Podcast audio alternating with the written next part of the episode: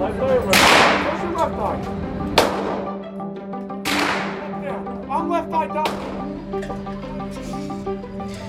Hi, this is Paul Glader with Religion Unplugged podcast, and I'm sitting in a backyard in an undisclosed location, suburb in New Jersey, and um, talking with a friend called JB. And this whole conversation starts a few weeks ago, really, when I got a phone call, and he said, I think I want to buy a gun. I'm wondering if you want to come to a gun store with me. And I want to find out uh, why did you make that phone call initially? you know, I've been very unsettled by the, the tone of the political discourse uh, across the country. Um, the what I perceive as the incitement of violence um, by a, uh, a lot of the leadership in this country, and the response by people, um, my my fellow citizens, and you know when I when I look back through history and I see the rise of of these kind of elements, um, it happens very quickly. And I think that, that whether it's organized or not, there's going to be repercussions. And whether it's organized violence or whether it's random violence, that is going to um, to, to increase. And I'm I'm not sure that I do want to buy a gun, but what I do want is to educate myself about what the possibilities are, what the risks are, what the, the challenges may be. And that was a step that I think is important to take at this stage. Uh, and, and that's why I called you. You also had told me two things interesting to me that you had spent some time in Israel and I had some previous experience with guns, right? Mm-hmm. And I'm curious to hear about that. And then also, we couldn't tell the religion of other people in the other maybe 100 or so people that were in and out of the gun store and gun range while we were there, except for about 30% of the group which identified as Jewish by yarmulkes and you can explain um, hair curls. So more tended to be uh, uh, some different Jewish communities. And I'm curious just to hear your take on on the kind of groups you saw there, um, how it related to your own experience. Sure. Well, I, I grew up. I, I don't I don't have personally. I don't.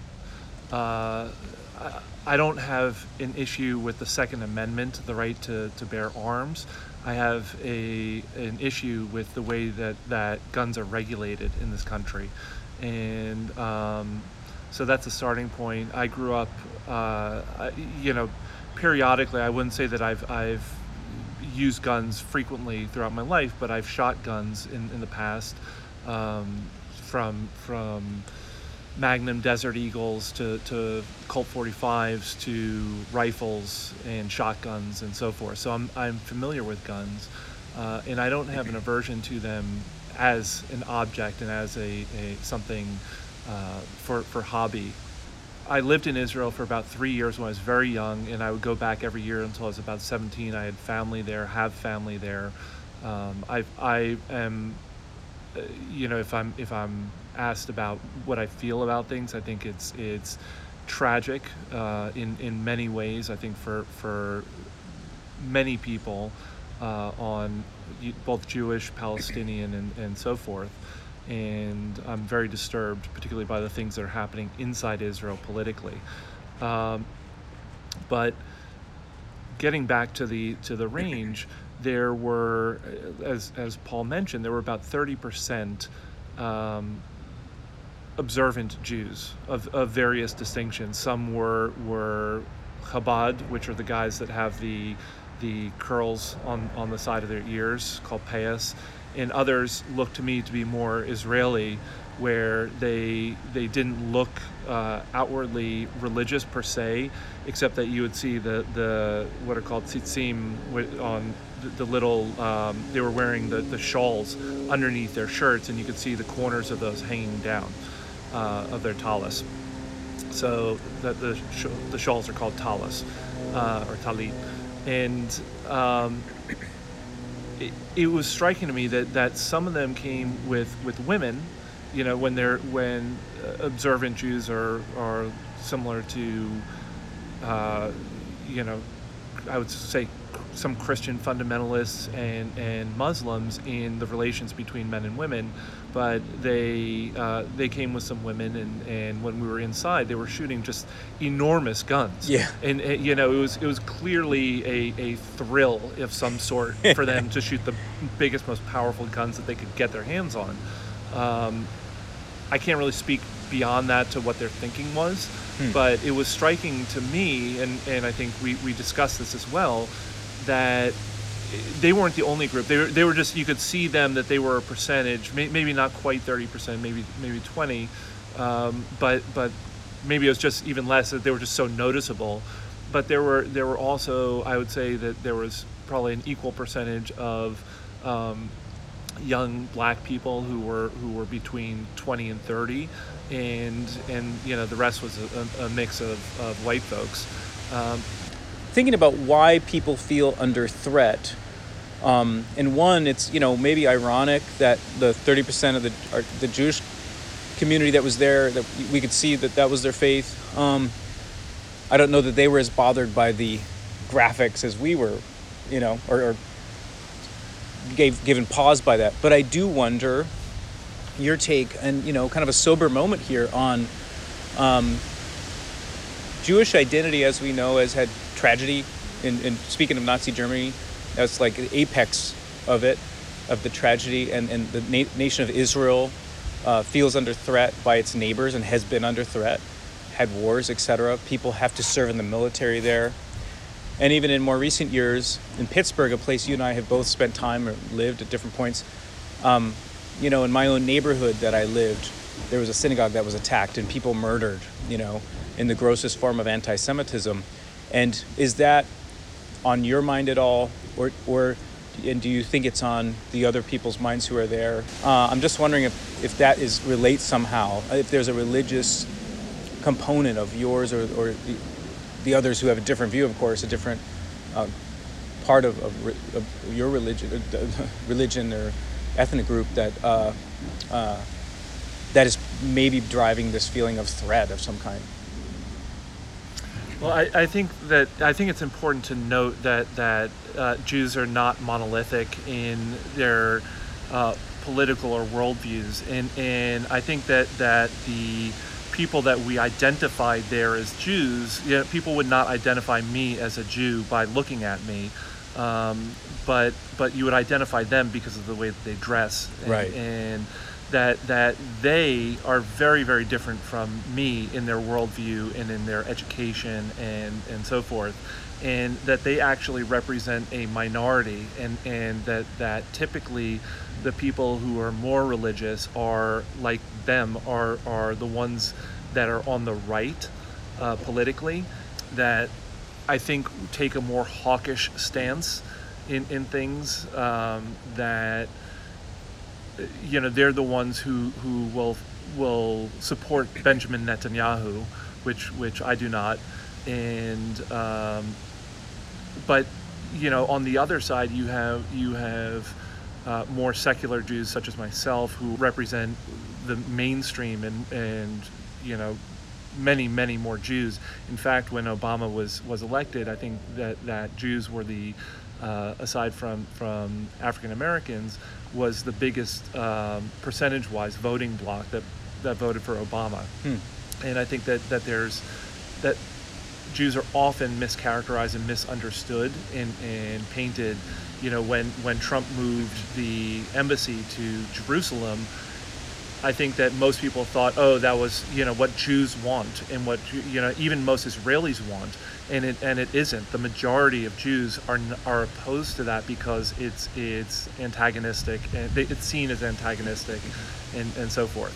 Um, but but um, in terms of getting a gun and, and religiosity, you know, it's it's something as a Jew. I think that that what I've come to realize is that there are only 13 million Jews in the world. I mean, it's it's an absurdly small percentage of the world, and yet the the amount of uh, blame that, that we take and the amount of, of stereotypes that, that for controlling things it, you know you have to suspend disbelief to to believe some of these things so um, and, and what I found is that because we're so small, that no matter what we say, it's it's a, a voice in a crowd of, of thousands and millions. You know, one Jew to to every 10 million people is is so we're often defined by other people, and and not by what we say of ourselves and who we are and how we behave.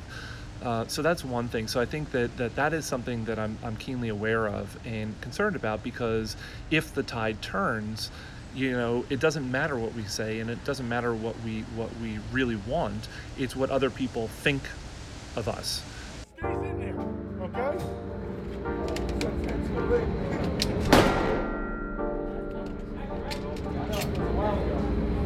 There's a little lock here. See how it won't come down? Okay. Now that's loaded.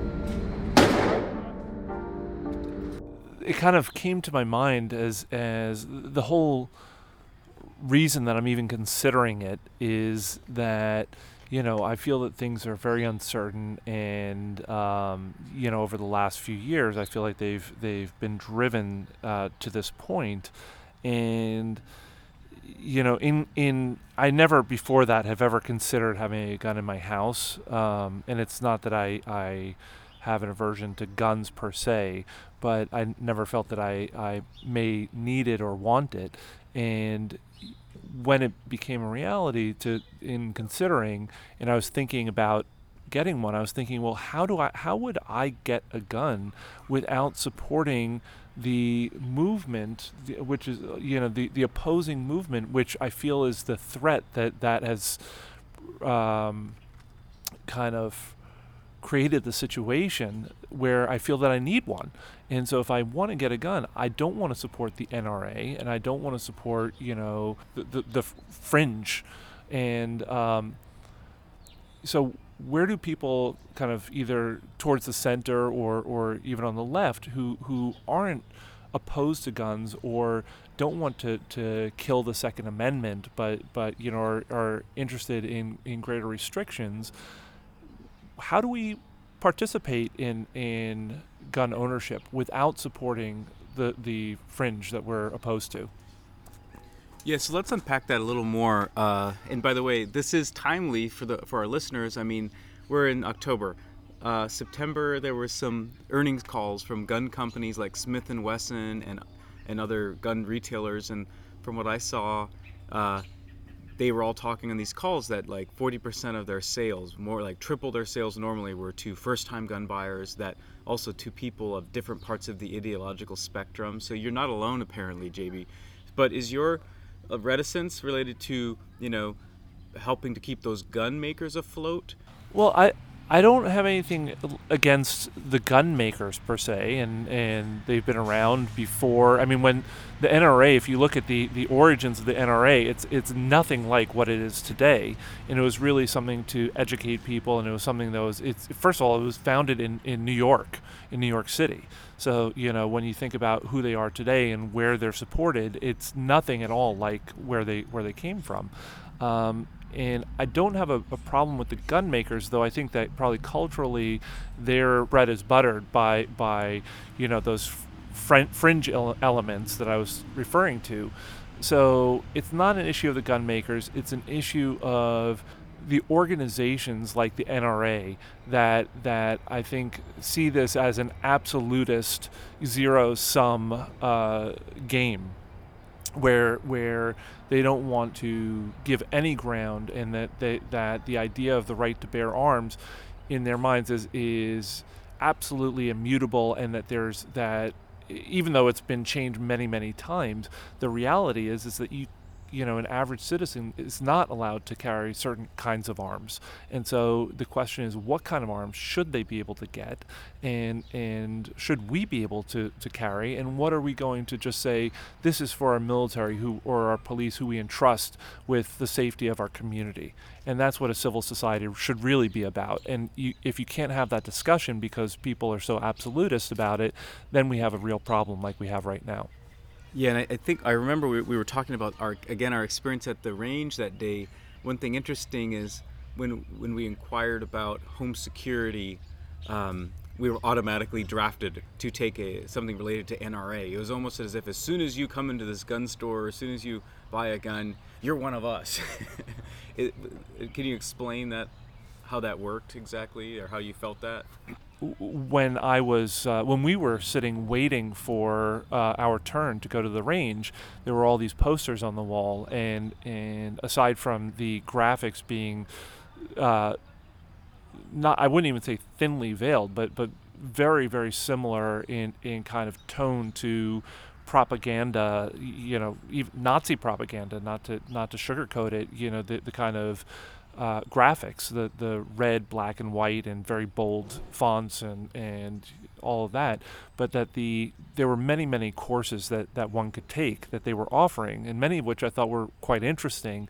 But the ones that I would want to take, like home security, were not home security. It was NRA home security, and and um, that was very off-putting to me because and, and that kind of speaks to the point I made earlier that how do people who are or center or on either side just either side of center how do we participate in this? I mean I, I think that there's a, a, tremendous opportunity for a competing organization other than NRA to come up and say, "Hey, there is a huge market here for people who don't want to support them, who don't, who believe in in you know some some uh, um, you know restrictions on on the kind of armaments that people can get or or how they get them, and that we want to have an alternative to the NRA." I guess it raises just a couple other interesting questions, which is do people on the left or the center like the restrictions in place? Uh, you and I talked about how to get a gun permit, we would have to register 30 days, it looks like, and register with our local police and state police. I'm curious, like, your exploration into buying a gun, do you feel any sense of common ground on that li- sort of the libertarian point there? Well, I, you know, I can say that that I feel wholly comfortable with with you know registering with the government to say you know that that I'm going to have a gun in my house, but that's not an issue with the idea of having to register with the government. That's an issue with with the trust that the government has garnered or has not garnered in, in recent years. And you can see clearly, whether you agree or not, in the black community that there's no trust in the government. And, um, and you know, that they share something with those libertarians that there is no trust. So the question isn't whether or not I think whether there should be restrictions or regulations or change in regulations. That's the word i was looking for. But but rather how does the how do we create those in a way where there's trust on on all sides? And short of having a solution for that i i would still err on the side of uh, trusting our civil structures like police to say that we've already entrusted with our safety and say okay i may not feel 100% comfortable with this but I have to put my money where my mouth is, and and it's it's a lesser of two evils, and I'm going to register. Yeah. I mean, do you think we will see? Uh, are we going to be more like the old west, where more people across the spectrum are owning guns? Will this continue? Is this a is a short term trend? And w- will we actually see diversification? Will we be like Vermont? I guess Vermont's a state that where Bernie Sanders is a is a senator, right, and supports gun control, even though he's he's more uh, uh, against sort of Republican or, or uh, he's more progressive, anti, you know, Republican kind of policies. Except gun control is an interesting exception because of his state. People like to have guns there. Or do you think this is a, a short-term trend driven by a current election cycle? Well, I, it certainly feels like you know. I, I think it has to be noted that, that I feel that that on on the right, on the far right of of this, that there is a push for, um, you know, more of the libertarian, you know, Wild West.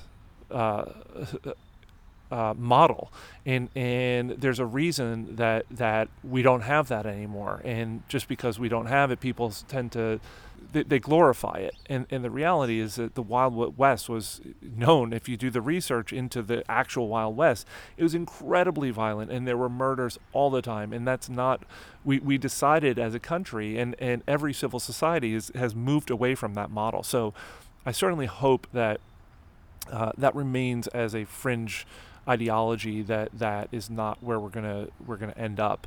Um, on the other hand, I, I do see that there are a lot of people buying guns and, and believing in that, and it's being it's being kind of fostered from positions of power that I never heard in my lifetime uh, um, supporting such positions. And you also have militias that are not being dealt with in ways that I think would be appropriate. So I, I think that this is a problem that it's it's you can't put the genie back in the bottle. So I don't think that it's just this election cycle and that it's going to go away. I think now that it's been fostered, whether you could you could say that it's because of this election cycle that it's been fomented, but I don't think that it's going to be an easy thing to put back in in the bottle. Uh, so I think that this unfortunately is going to be with us for a long time.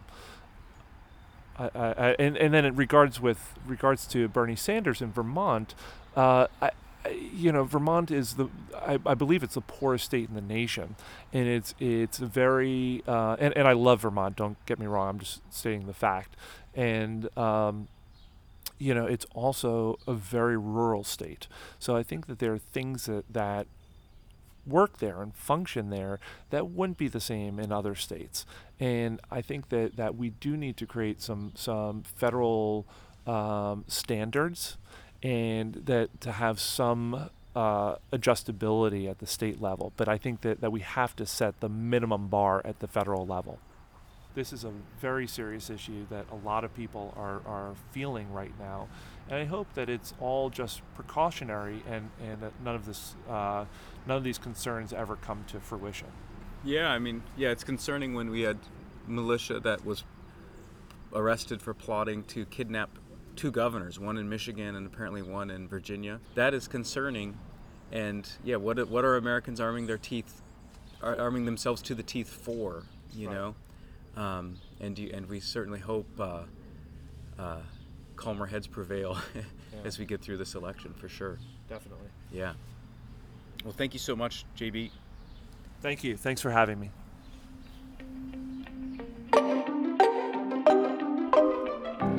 This episode of the Religion Unplugged podcast was hosted by executive editor Paul Glader, edited and produced by Peter Freeby. Special thanks to Religion Unplugged managing editor Megan Clark. The Religion Unplugged podcast is a production of religionunplugged.com and is a part of The Media Project, a nonprofit dedicated to equipping journalists to cover religion. To read our award winning global religion news coverage or to find out more about Religion Unplugged or the Media Project, visit religionunplugged.com or follow us on Twitter at ReligionMag. And on that, I'm done. yeah. Eddie Van Halen died of cancer, it looks like. What? Yeah throat cancer. Yeah, I got the notice while I was in there. I was gonna br- tell you the news, oh, but no. we were kind of oh, hot no. and heavy with the guns. I, I, wouldn't be able to shoot. Through, I wouldn't be able to shoot through the tears. Yeah.